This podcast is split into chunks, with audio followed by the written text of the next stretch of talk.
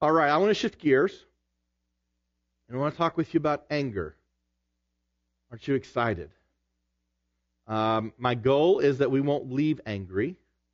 Although anytime you talk about anger, it's all it's always a possibility, right? Um, and it feels like I, it could just be me. It feels like we live at a time when anger is just at an all-time high. Does any, when anyone else say that it feels like there's a lot of anger out there right now? Um, and it also feels like if you're not angry, it's not really hard to kind of pick something to be angry about right now. Um, you can be mad about all kinds of different things. Uh, we're continuing in our study of the Sermon on the Mount. Today we're going to be in Matthew chapter 5, beginning with verse 21. Uh, and this is the next section. So it's important that we recognize this sermon was not something that Jesus just with, you know, ADD decided, you know, I think I'll, I'll talk about a bunch of stuff. And I'll just throw it out there and see how it lands. That's not really how Jesus taught. It's not how he functioned.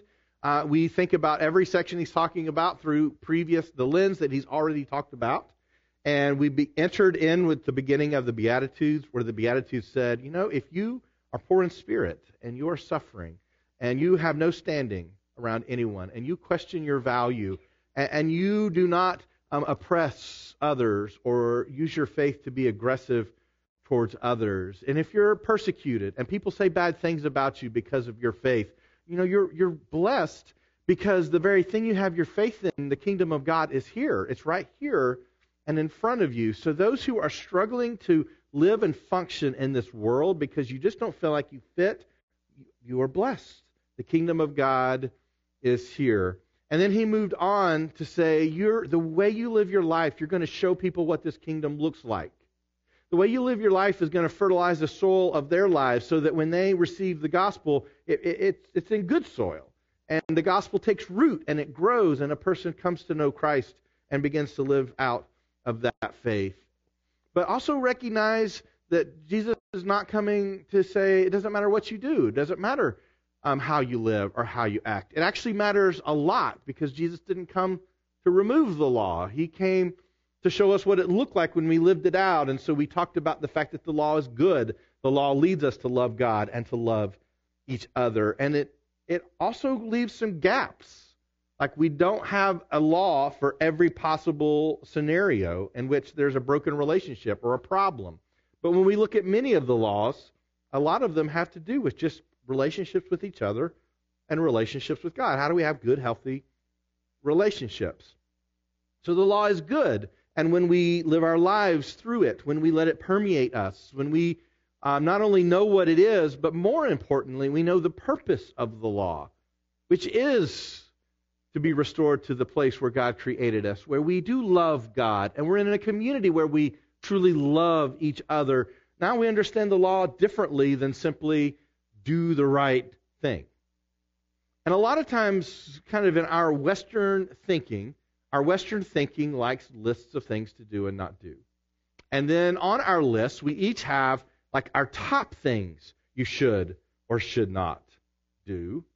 And at times, that way of thinking about the law leads us to become incredibly critical of other people on the, the don'ts that they're doing, but we tend to ignore the don'ts that we're doing. And uh, we tend to miss some of the do's that they're doing, but we never miss the do's that we ourselves are doing. And so the law can become really problematic, and uh, and that's a, a huge issue today. On Sunday mornings, I usually come in super early, uh, and I kind of get the I, we turn the heat on so to save money. We kind of lower the heat in the in the winter during the week, and and in the summer we lower the air, and so it's kind of hot during the week in the um, summer, and it's kind of cold in the winter. So I come in early. I turn the heat on so uh, it's kind of warm when you all come in, but also for our band when they're rehearsing. Um, and then I, I kind of turn stuff on, and then I disappear. Uh, and I go usually down to a Starbucks, and I sit and I kind of go over my notes, and I kind of figure out what do I need to leave out and what do I need to leave in.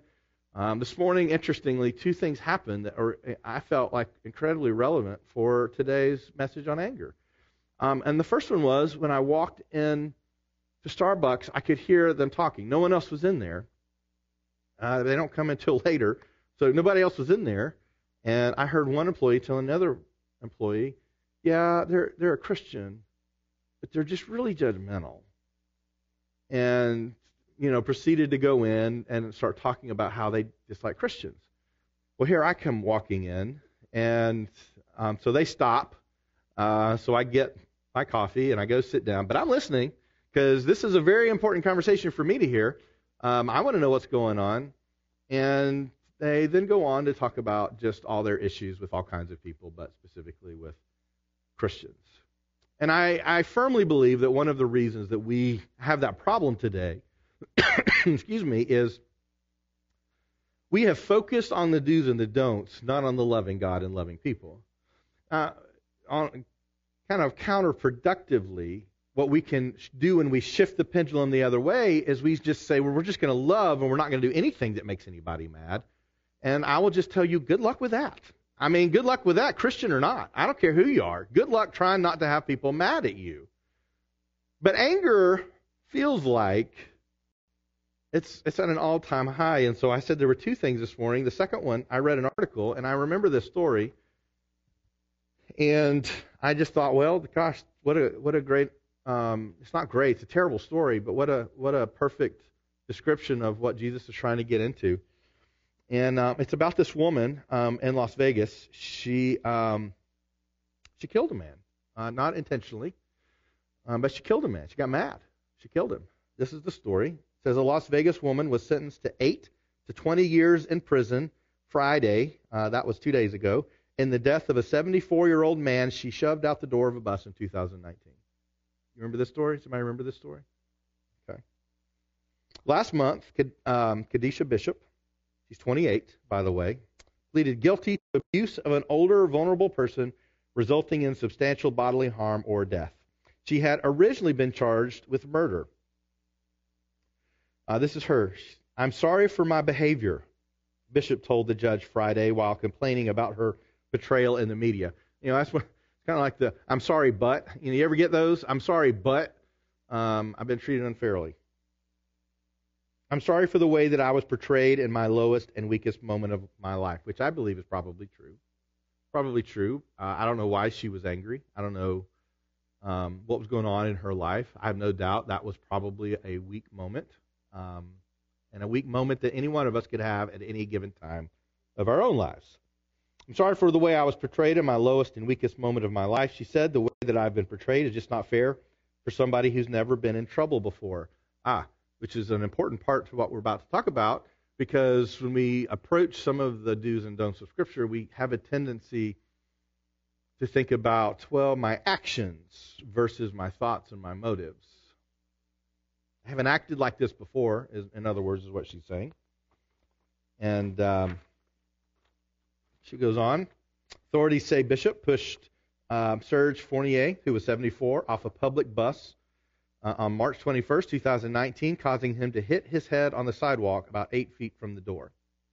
Before she pushed him, Fournier, that's the victim, had reportedly asked Bishop to be nice to the passengers. Witnesses said she had been swearing and yelling at other riders, according to the Las Vegas Review Journal. Desha Bishop was sentenced to 8 to 20 years in prison. She pushed him with both hands with enough force that he never touched any of the steps, an arrest report said. He died a month later. Now, why am I giving you this news? Why am I reading this to you? Not, it's not to say Cadesha Bishop is a terrible person. Um, it's to say that our anger at times takes us places we would never go otherwise. Causes us to do things we would never do otherwise, and it causes us to hurt people in ways not necessarily intentionally want to hurt them, but yet damage is done nonetheless. Apparently, she was upset in general uh, because, to say, she yelling and cursing at all the other passengers, and this elderly gentleman simply said, Please be nice to the other passengers, which just set her off, and in a moment of a lack of control, pushed him out the door and caused injuries in which he would die. I'm guessing no one in this room has done that. But I'm guessing every one of us have thought about it, right? Right? Uh, so I'm thinking about this story. I'm driving back from Starbucks. I'm, I, I drive up to um, one of our wonderful traffic circles in this nice, great city of Red Bank, of which I don't know anyone that enjoys those. And I'm just thinking, how does a person, what's going on in her life that a person gets to this place in life? And a person in front of me stops a good 20 feet from the traffic circle, waiting for their turn to get onto the traffic circle, but nobody's coming. But they've stopped.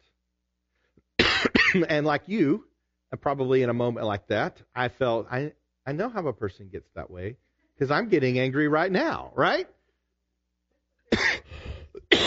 Excuse my cough, by the way. I have a nagging cough that won't go away. I am not contagious nor positive of anything. I'm just getting over whatever I've had for the last couple of weeks. So, um, how do we see ourselves in this story? See, most people read this story, and I'm guessing the people that, um, maybe the lady that was talking in Starbucks, excuse me, maybe she had some of those moments too. mm. I may have to stop. We may be a short one today. Oh, I can't stop coughing. How many times do we read stories like this? And we say, How dare they? Do we say, How does a person get to that point? What kind of a terrible person is that? And then how many times do we pull up to a traffic circle and we get upset? Or to the line at um, Walmart Goodness, I do not know what's going on with my throat. But how many times do we do that? How do we see our place in this story? Some of you are getting angry right now because I keep coughing, right? Getting angry with myself. This is what Jesus said Matthew chapter 5, verse 21, because anger is not unique to any one person. Anger is a basic human emotion. I'll also say, before we get through today, anger our goal to get at the end of this sermon is not to be the place where you never get angry. Anger is not just a God-given emotion. It can do very, it can do really great things, but it can also do really oh thanks. It can also do really bad things. Oh, this is a Ricola. I'm going to have to sing now. Don't you sing when you pop one of these? I don't know. I don't know. Oh, thank you for that. That was not needed nor kind. Probably accurate. It says, You have heard it, heard that it was said to those of old, You shall not murder. And whoever murders will be liable to judgment. But I say to you that everyone who is angry with his brother will be liable to judgment. Like, whoa, whoa, whoa, whoa, whoa. I don't like that. I like what we've heard before. don't kill anybody. But I say to you that everyone who is angry with his brother will be liable to judgment. Whoever insults his brother will be liable to the council, and whoever says, You fool, will be liable to the hell of fire. So if you're offering your gift at the altar, and there remember that your brother has something against you, leave your gift there before the altar and go. First be reconciled to your brother, and then come and offer your gift. Come to terms quickly with your accuser while you are going with him to court, lest your accuser hand you over to the judge, and the judge to the guard, and you be put in prison. Truly I say to you, you will never get out until you have paid the last penny. Now, if you're a student of Jesus' teachings, uh, you've heard some of these things he's saying in other places. And, and some of these he's going to use parables that say this exact same message to continue to try to get this point across. And as we look at this, there is the face value stuff where we just say, uh, this is what he's saying. It's very clear what he's saying. Um, don't be angry. And if we come away with that understanding of Jesus' words, then we miss what Jesus is actually saying here. Because he's not just talking about anger. What we see is Jesus, uh, the whole Sermon on the Mount is about the kingdom of God, right? It's, it's not about this is how you're a good person. Uh, because the Bible is very clear. We can't do that on our own. We can only truly be good uh, with the help of God, and specifically now as fallen people with the death, burial, and resurrection of Jesus. It's the only way that we can truly be good again. He's not saying, in order to be good, do these things, but, but that's how many people read this, and that's why there's so many frustrated Christians, and that's why there are so many people frustrated with Christians, is because We're trying to do the do's and don'ts, but we're not actually getting the heart of what Jesus is trying to say. And we get to the heart of what Jesus is trying to say is simply this your heart matters. There's no difference between your actions and your heart. And so while I have never pushed um, a gentleman out of a bus that caused his death, I have certainly been angry. Unless I look at them and say, Look at you, terrible person, versus me, a great person, I will now remember the times that I've been angry myself. And Jesus would say, It's the heart of what's going on within you, not just the action. The action certainly does matter, but the heart matters too. And we see this throughout the scripture of God saying, Your heart matters. Your heart matters to me. Your heart matters and what motivates you. Your heart matters. And there are so many people in which Jesus actually will say, You you claim to know me, but in your heart you don't know me. And so there are all kinds of people that, that attend church and they do the right thing and they don't say any bad words and they read their Bible, but yet within their heart there's all kinds of ugliness and decay. And I don't just mean the kindness in every person, I mean there's no interest in changing any of that. There's no transformation. If they go to church. That's why the church was one of the big defenders in the South of slavery. How can we say that we love Jesus and, and push that? When we look at what happened in Nazi Germany, the church turned a blind eye and just said, you know what, we're happy with the economic things that are happening in our country. And then we have this great persecution of the Jews. That the church just, not all, but many just sat by. So they understood the words, they didn't understand the heart. And what Jesus is trying to say is in the kingdom of God, it's about the heart as much as it is about your actions. Now, he's very critical of the Pharisees and the Sadducees because they're all about the actions, but they have none of the heart. And we, we read that um, last week. You know, they've got these long tassels to say, look at how observant we are of the law, but in our hearts, we want to kill you. In fact, they're the ones who did end up killing Jesus. They didn't get it. They don't get the point of what the kingdom of God is about. And I would go so far as to say without uh, trying to be overly judgmental, there are many in the church today that just do not get it, and it's causing problems with the propagation of the gospel because the gospel other people are hearing is not the real gospel. Because so many of us aren't concerned about our hearts, we're just concerned about our actions. But if we do take it at face value, there are some principles we could pull out, and that's generally how we read passages like this. That's not what we're going to do this morning because I'm going to take you on a little journey here. But what he's saying here is, is if you come to offer a sacrifice, which is meant to absolve you of your sin, and you realize somebody's angry with you, or you're angry with somebody else, you should go deal with that because you can't truly deal with God with your sin until you've dealt with that because that's sin too. That's unrepentant sin. So, even sacrifice is not meant to take away unrepentant sin. So if you need to, if you need to do that, go do it. And, and, and, it says in verse 24, go do it quickly. Verse 25 says, come to terms quickly with your accuser while you are going with him to court. Now, why would Jesus equate insult or anger with murder? Jesus is, is always concerned with our hearts. He's always concerned with our motives because they demonstrate what's really going on within us. Our actions can so be covered up. We can all wear masks. We can pretend to be something we're not. But in our hearts, in which what, what God looks at, He knows what's going on in our hearts. He knows what's happening within our lives. He knows that this is the re- is real for us, or hey, there might be a heaven, and I want to make sure I'm okay in order that I can get there. And just in case there's a heaven, and that's very much a very Western gospel and has been for all my life. But Jesus is all about the heart. This is why he opens with the Beatitudes. You who are weary and heavy laden, he says, come to me. You who are poor in spirit, you are blessed. You who are persecuted, you are blessed. Jesus recognizes that within those people that are truly going to seek him and, and, and what he's about, there is a sense of brokenness within them in which they say, I I need a change. Now remember with, within my own story, I didn't come to Christ wanting heaven.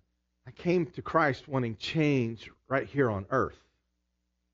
And I find there's a very real difference between those two avenues of coming to Christ. Well, I want to make sure I make it to heaven, as if, you know, heaven's just kind of like a, a, super amped up Disney world. Or I want Jesus right now because I'm just messed up right now. I find those two roads lead to very different places for people. But one of them is way easier to sell than the other. Because I can't sell your own brokenness. I can't hype your own brokenness. I can't put 15 really clever Facebook posts up about your brokenness to make you want Jesus. Because brokenness is something that you come to grips and terms with on your own. That's one of the reasons I believe that that when you're kind of growing up into the world, it sometimes takes it takes some hurt to really be able to come to know Jesus. Because it's in that hurt that we find, oh yeah, oh, something is wrong. Something is wrong. Jesus is saying, you don't have to be so angry that you murder somebody to have the exact same consequences because your heart is just as marred by being unrighteously angry. And I use that word because Scripture will tell us about a righteous type of anger. But unrighteous anger that you hold on to and that you regularly pass on to other people, like that's sin. That's just sin. And if you come to me, and, and at this time Jesus was talking about the sacrificial system, but now for us, the sacrificial system is done with Jesus. Like Jesus is the sacrifice. If we're claiming Jesus, and yet we're just constantly pushing anger out, the question is, do we really know Jesus? Because Jesus is saying, don't keep pushing anger out. He's always concerned with our hearts. Now, as we enter into this, I'm going to encourage us that we are going to seek compassion over anger. But we also have to recognize that anger never starts off as a primary emotion. We have to know what anger is, right? You you've never just immediately launched into anger. All right? Anger is um, a secondary emotion. Something preceded anger. Now, there are all different things that can precede anger. The number one thing that precedes anger is hurt. You're hurt. The other thing that precedes anger is fear the fear of being hurt.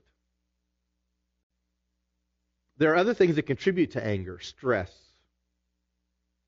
So there, there's a reason a lot of people are angry right now. And, and at times, I, you may even feel angry, and you don't even know why you're angry. You just feel angry because we're under stress. Now, these are universal experiences. You cannot orchestrate your life away from anger. You're going to get hurt. The only way not to get hurt is to not have any contact with anyone. But you'll hurt yourself, won't you? It's impossible to escape anger. When I when I look back on on um, my life, um, I tried to I tried to pinpoint what makes me angry, and you know, pastors don't really talk about that because we want to act like we don't ever get angry. Um, we do. We get angry. Uh, we get angry. We deal with anger in different ways. Um, one of the things uh, that makes me angry uh, is when I'm ignored. Uh, that probably points to a deeper issue of my need to be seen. But when I'm ignored, I get angry. Maybe maybe some of you can relate to that. Um, I get angry. Um, when I and and and not just I need somebody to put me on a pedestal wherever I go. Like if if I say something and it's treated like um, I didn't say anything at all, I get angry. Now is that good? Um, no. Is it normal? Yes. Is it something that I should work on? Absolutely. So I found for me, when I'm ignored, I get angry. I find when I'm accused of doing something I haven't done, I get livid. You say, Mark did this, and I didn't do it, I get livid. Should I go um, respond? Um, yes. Should I respond in anger? No. Anger is complicated. Um, I try to think about when have I most been angry in my life, and honestly, I, I don't. I'm not sure that I'm self-aware enough to be able to uh, point out when I was the most angry in my life. But I can point to one season of my life I was super angry, and uh, was when someone was very close to me was dating a really bad person. Um, this is not my wife. This is not my daughter. So if you're trying to figure out who this story is about, but but I, I don't I don't want to share who the person is. But someone very close to me, we'll leave it at that, um, was dating a really bad person. He was really bad to her, really bad to her. Um, he was violent, demeaning. Um, he was physically abusive, and I can only guess, uh, probably sexually abusive. Uh, I was young, and I was mad. And so for a season of my life, I carried a baseball bat in my car, waiting for a time where I could see him. I think that's the most angry I've ever been in my life.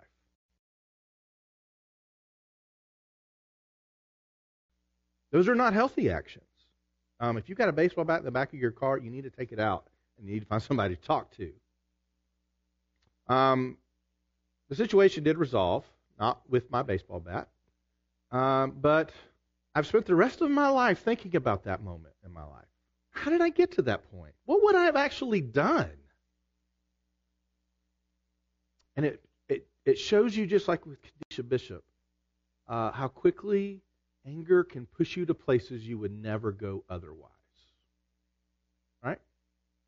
All right, fast forward. Uh, lately, because I, you know, we all like to share, you know, back before I became a Christian, um, I sinned. But um, let me let's fast forward to um, I'm a Christian, I'm a pastor, still sinning with anger. Um, so a few years ago, uh, maybe four or five, maybe long. It's probably longer than that, honestly. But we were doing Journey, so um, I'm pastoring Journey. We're trying to do this thing in which we're seeking God and we're trying to be authentic Christians and all these things. And I'm really trying to live it out. And uh, just so I the clear context of how bad my behavior was, uh, we had I had started a business with a friend, and I was working probably I don't know. I it, it this is no exaggeration. I was working 70, 80 hours a week.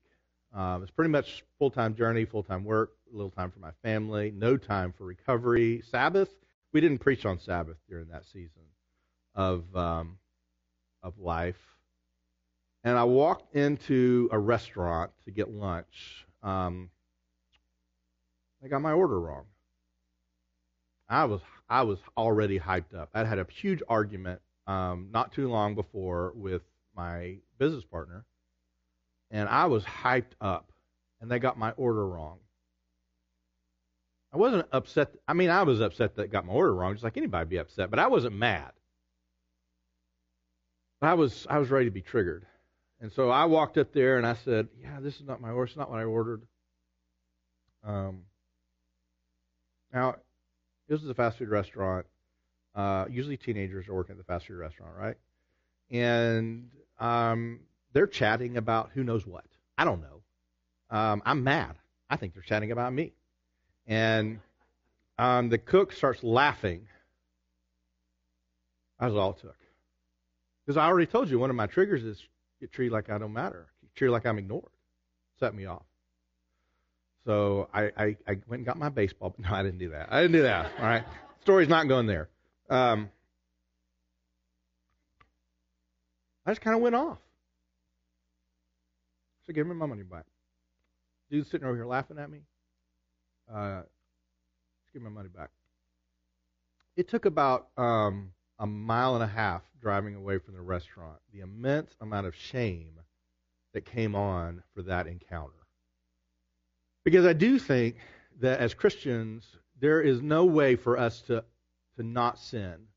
I do think when we see Christ, our sin cannot be left undealt with in our hearts. It pokes its head out and says, Mark, you blew it. Oh, big time. I don't know what he was laughing at. I was mad. Now, I can justify I was stressed. They got my order wrong. But Jesus doesn't justify.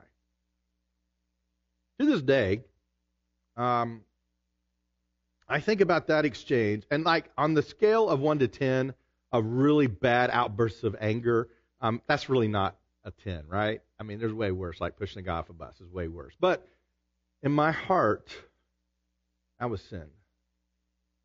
And it's more likely those are the types of things that we deal with on a daily basis than it is that we're going to actually physically hurt someone or that someone that we care about is being hurt by someone else. Anger takes us places we don't want to go. We don't always understand how it got us there. We, if we're going to follow Jesus, have to recognize I did irreparable damage to the gospel. I would have, even in that encounter at the restaurant, had they known I was a pastor or if I was a Christian. If those people themselves did not already know Jesus, I would have done irreparable harm to the gospel out of an outburst of anger that really had nothing to do with them. Because that's how anger works. And that's why Jesus says what's going on in your heart matters. It was shortly after that encounter that I decided this is the kind of stress that's gonna it's not good. So I ended our business partnership, um, went out on my own, and um, decided I, I, this is not, I, this is no longer healthy. It's no longer healthy for me. I, if, if this is what this leads to, I'm not capable of, of carrying on doing what I'm doing now. Had again nothing to do with my business partner. Nothing to do with him. This was me. This is all me. My heart. Not his. My heart. He's got to deal with his own stuff um, on everything else, just like I got to deal with my stuff on everything else too. This was me. And I had to make that decision, and it wasn't good. We all do this. Part of what Jesus is doing is saying, don't be mad. Part of what Jesus is doing here is saying, if you're going to be a part of the kingdom, your heart transformation matters. And if you're not interested in heart transformation, you're really not interested in the kingdom of God either.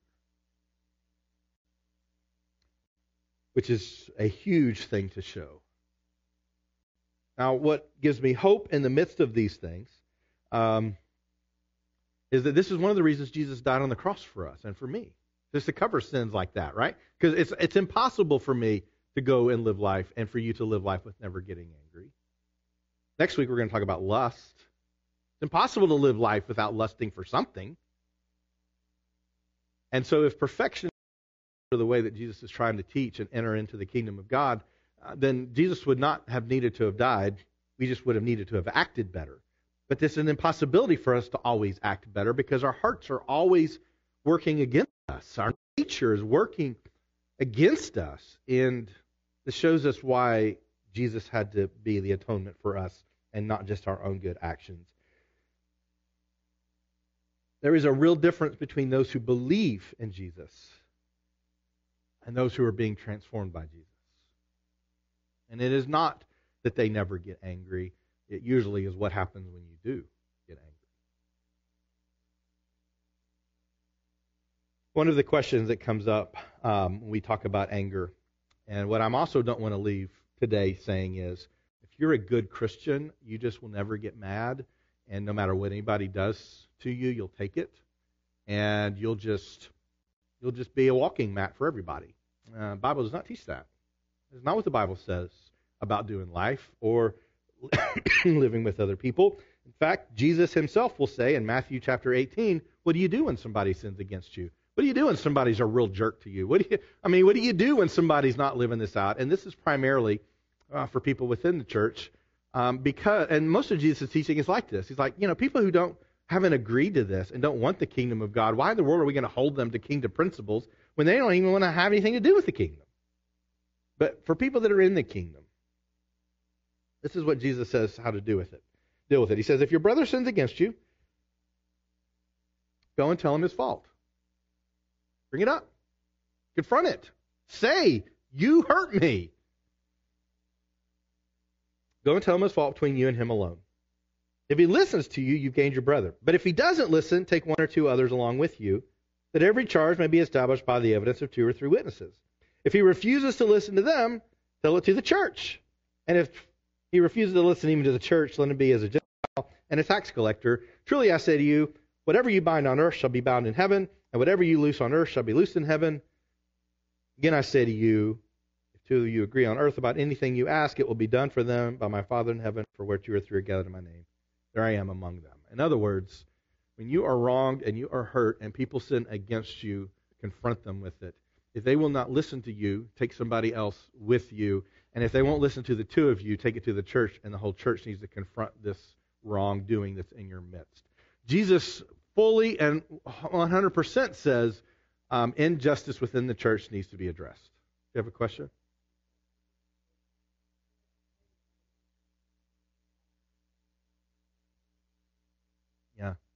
Yeah, yeah, yeah.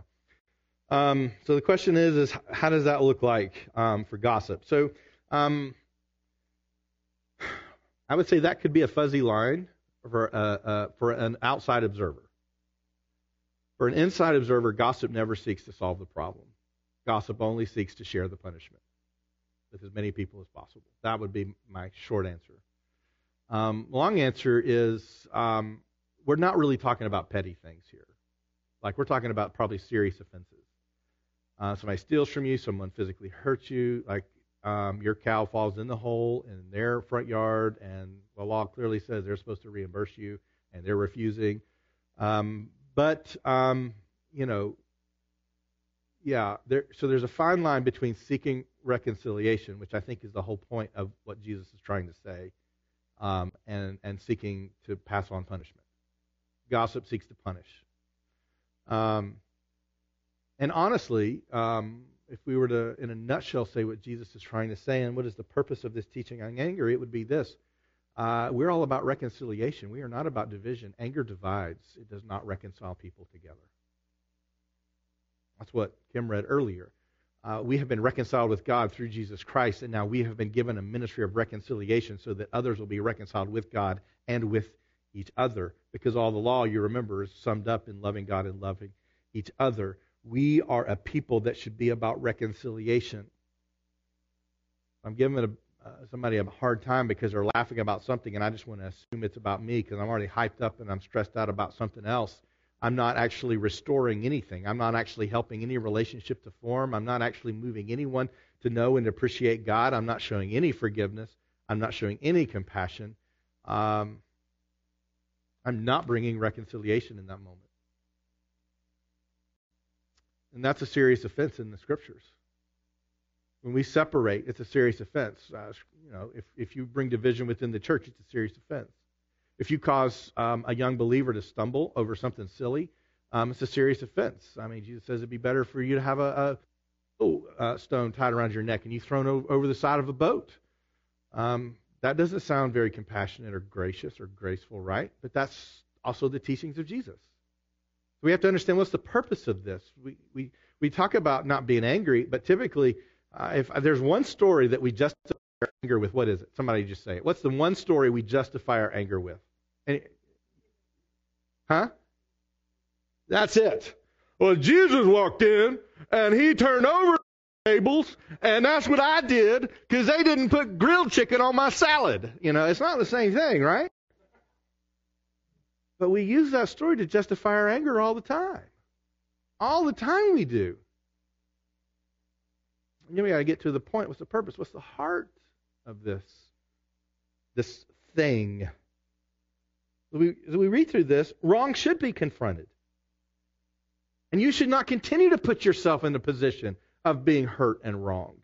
If you work for a boss that treats you bad, you need to get another job. You don't just need to sit there and take it and say, it's all for Jesus. I'm doing this all for Jesus. No, you need to quit and get another job. Within the church, um, one of the hardest counseling sessions I ever have is, is with someone in a marriage being abused. You should just stay and take it. And, and quite, no, I'm not saying that. Please, uh, I need to back up. That's what people say. That is a wrong answer. But that's what people say. That's what Christians say. Today, right now, there are pastors telling, and it's usually women. I'm not going to say that women don't abuse men, and they do. But by and large, it is not the direction that the abuse goes.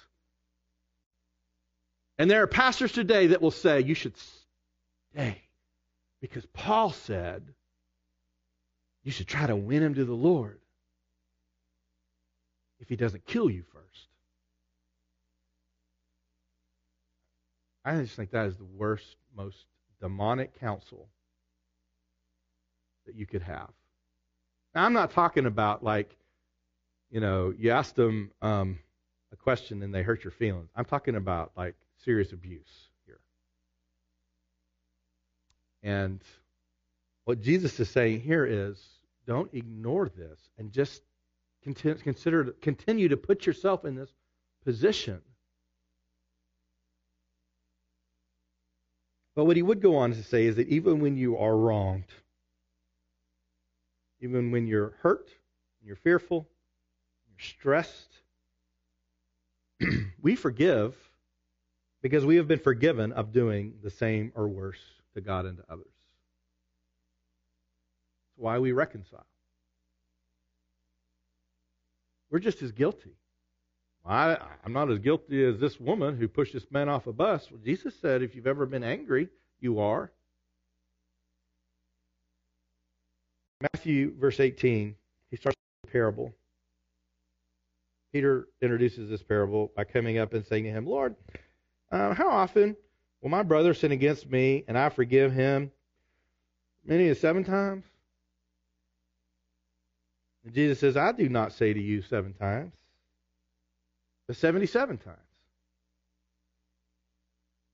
Now, we all read this story the first time we read it, first time we hear it, like we finish the story before we actually know what the rest of the story is right, right?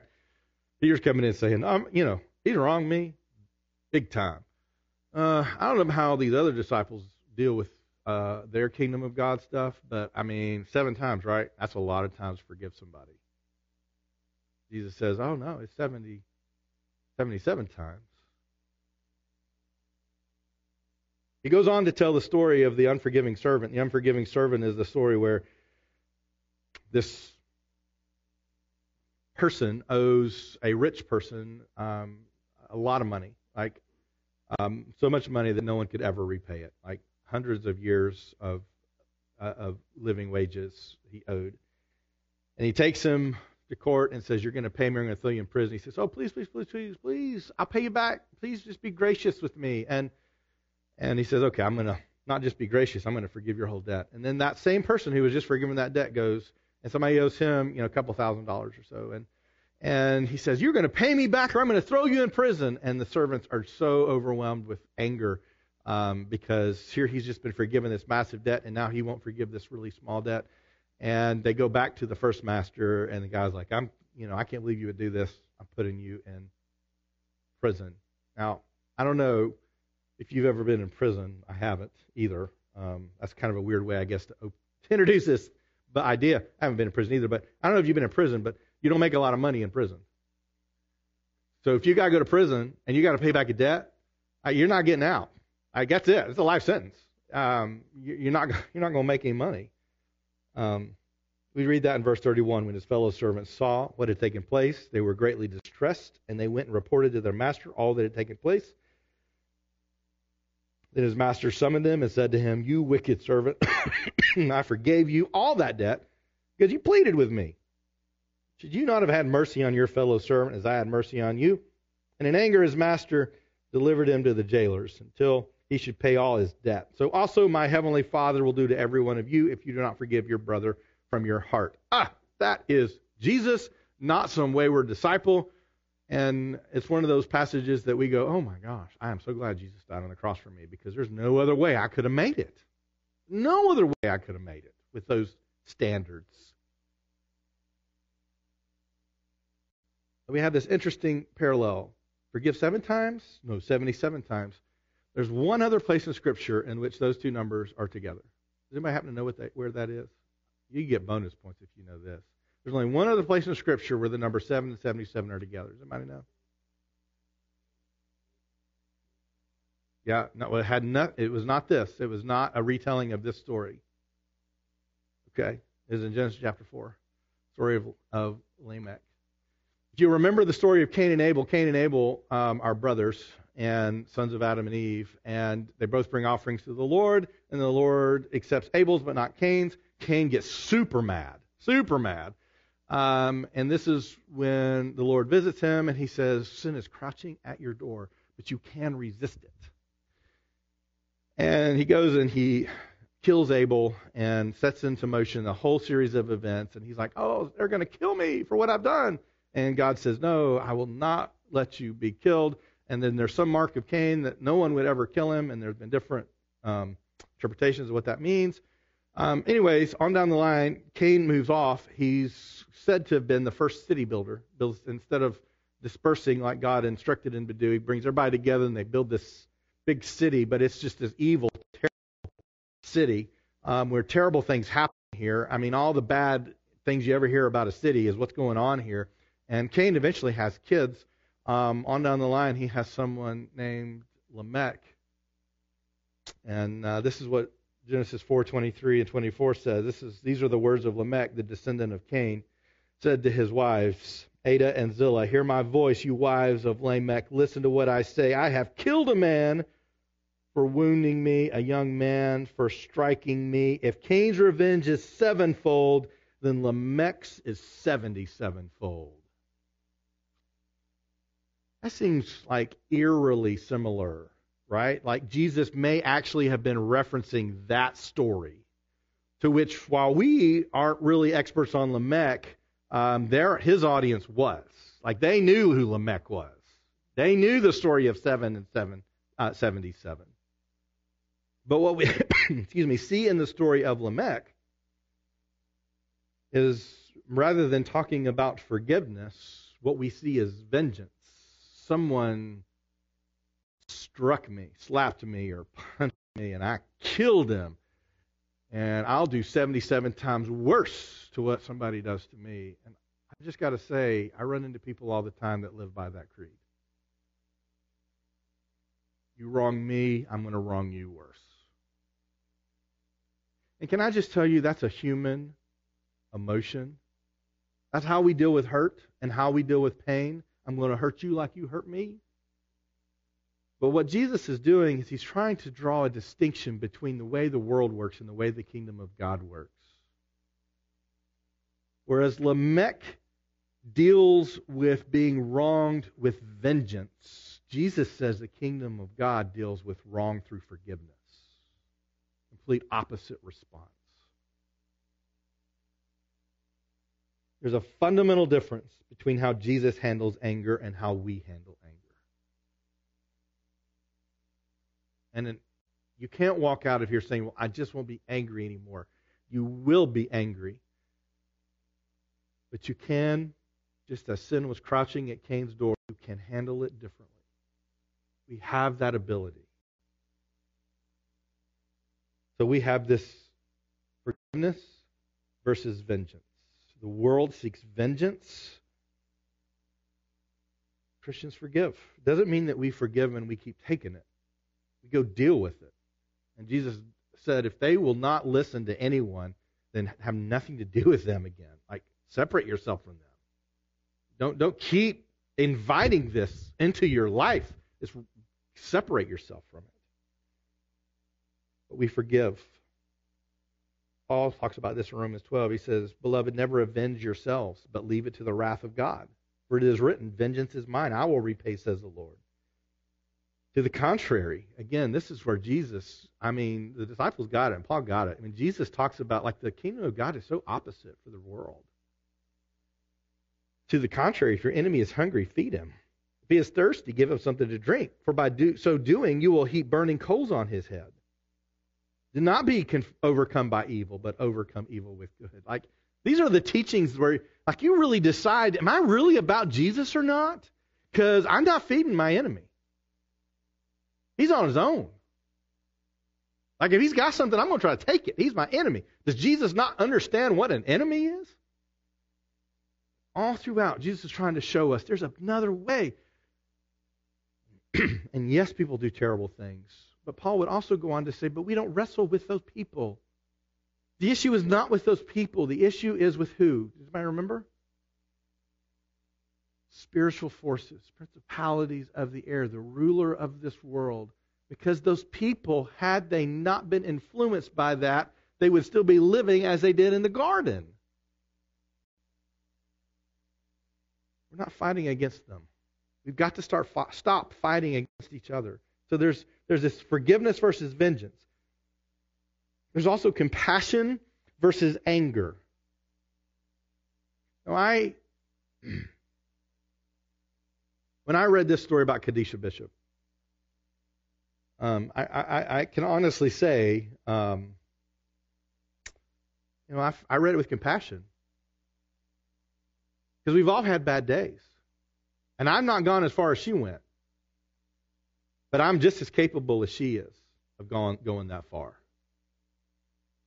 So we can read with compassion and recognize she. I don't know what she's dealing with at home. I don't know what she's dealing with. Eh, I, I know she's dealing financially with stuff um, because she also got arrested during this time for not returning a rental car. So now she had like grand, grand theft larceny on her.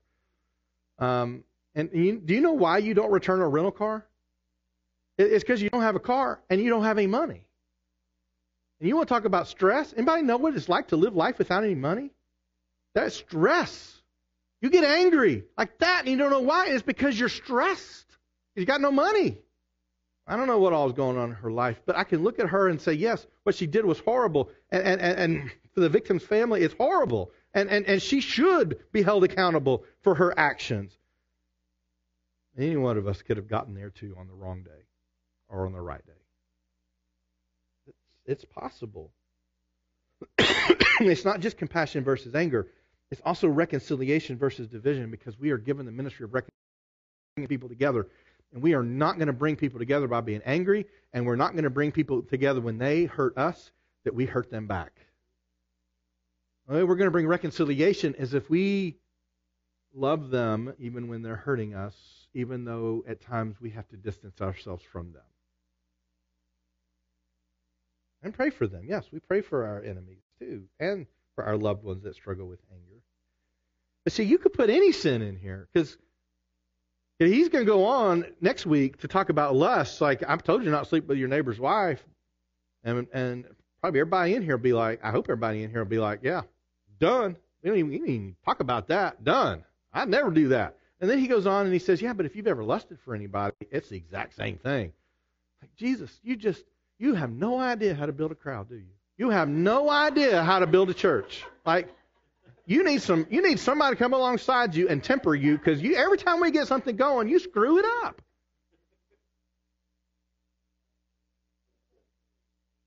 This is what I want to close with. Ephesians chapter four, verse seventeen, talking about the new life. This is this is um, another place where we read about what does it mean to be transformed.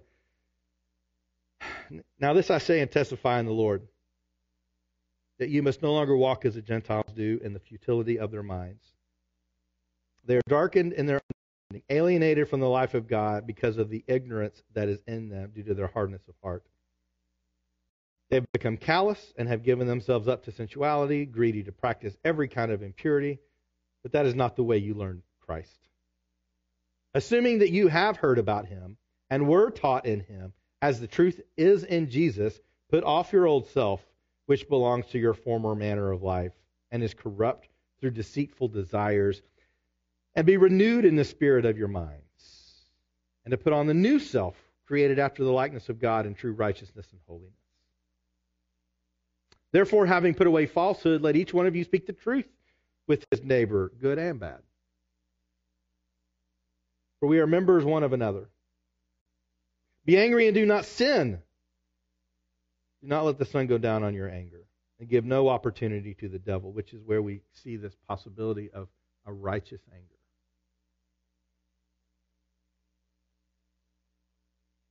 Let the thief no longer steal, but rather let him labor doing honest work with his own hands so that he may have something to share with anyone in need. In other words, we're not preaching a compassion that does not hold people accountable to their actions. Talking about how we deal with them interpersonally with our own hearts. Let the thief no longer steal. Let him do honest work let no corrupting talk come out of your mouths, but only such as is good for building up, as fits the occasion, that it may give grace to those who hear. Do not grieve the Holy Spirit of God, by whom you were sealed for the day of redemption. Let all bitterness and wrath and anger and clamor and slander be put away from you, along with all malice. Be kind to one another, tenderhearted, forgiving one another, as God in Christ forgave you. This is the call if we listen. As You can imagine dealing with anger. it can't be done from 10:30 to 11:45 on a Sunday morning. It's got to be done when you're a mile and a half away from the restaurant that you just acted like an idiot. It's got to be done when someone calls you up and says something they shouldn't have said and you responded in kind. We've got to be, get to a place where we don't give what we receive, but we give something better. This is what it means to be a part of the kingdom. So you can see why he would open with the Beatitudes. Doesn't it seem like it's a lot easier for a person to deal with anger if they're already poor in spirit? Doesn't that seem easier? They're already meek, which means, for the most part, controlled and have a good understanding of themselves. It's not that they're weak, but, but they're controlled. They have self control, which is honestly a gift of the a fruit of the Holy Spirit. That's one of the fruits of the Holy Spirit is, is we, we're controlled. See a person who doesn't lash out when they're persecuted, but instead sees it as a blessing because now their lives are more fully aligning with Christ. That's why he's saying the kingdom of God is not the kingdom of the world. This mixing of the, the kingdoms together doesn't work. We can't take a little bit of this and a little bit of that and mix it all together to find something that's palatable to us.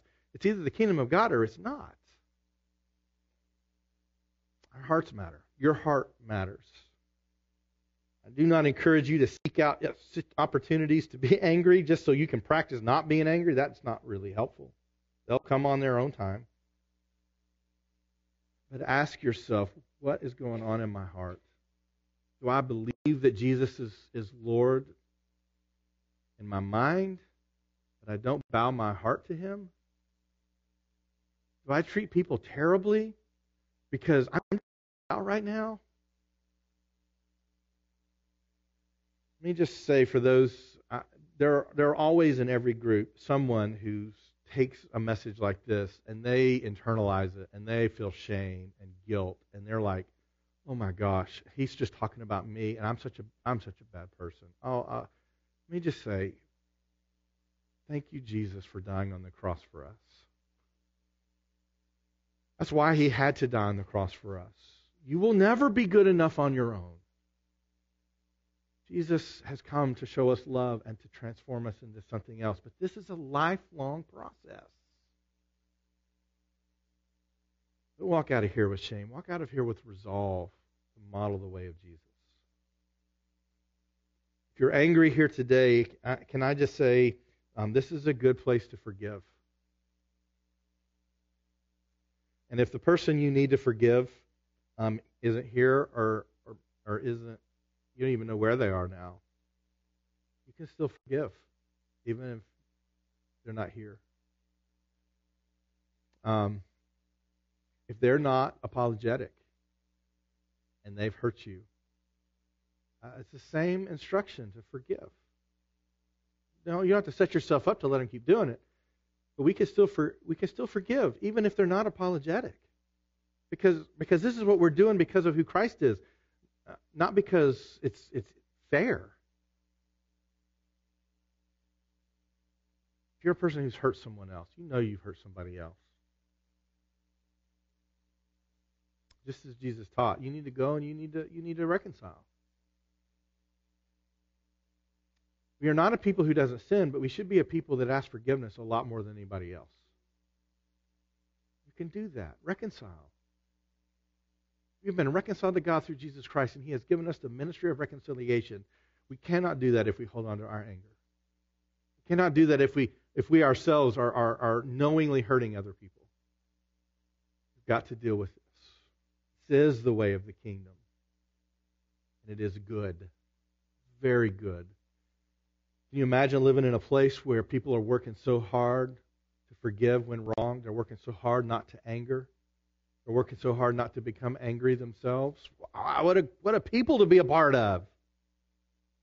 I'm not sure Christians can always be labeled as that type of person, but that's who we should be. And that's who we can endeavor to be.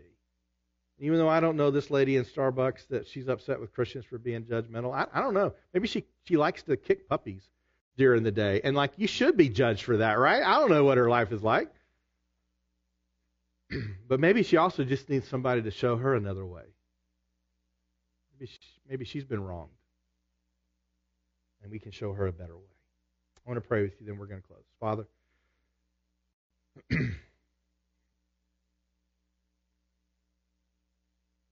I thank you for your graciousness, even when it's hard for us to be gracious ourselves. I thank you for your forgiveness, even when even we, we don't feel like we should be forgiven. I thank you for pointing us to a better way, even when we are tempted to go a, a worse way. And I pray that you would give us the strength to follow your teachings in this in this way particularly. Father, you have said that your spirit will gift us with gentleness patience, goodness, and self-control. You said your spirit will do that within us. And so I, I ask for you to do that within us in those moments where it is so hard to see past the red in our own eyes. For those who are hurt and they are consistently being hurt, I pray for supernatural comfort and grace to share with others. For those who are being repeatedly hurt, and it's time for them to, to, to walk away, to step away, to create some separation, just as you encouraged us to do. I pray that you would give them those doors to open to walk into a healthier space. Father, I also pray that we would not be a people who are easily angered.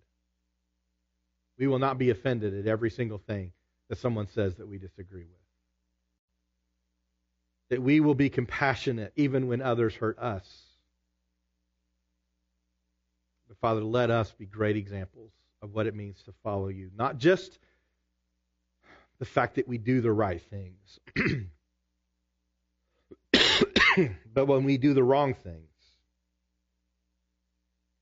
you are there to cover us. We ask all this in Jesus' name.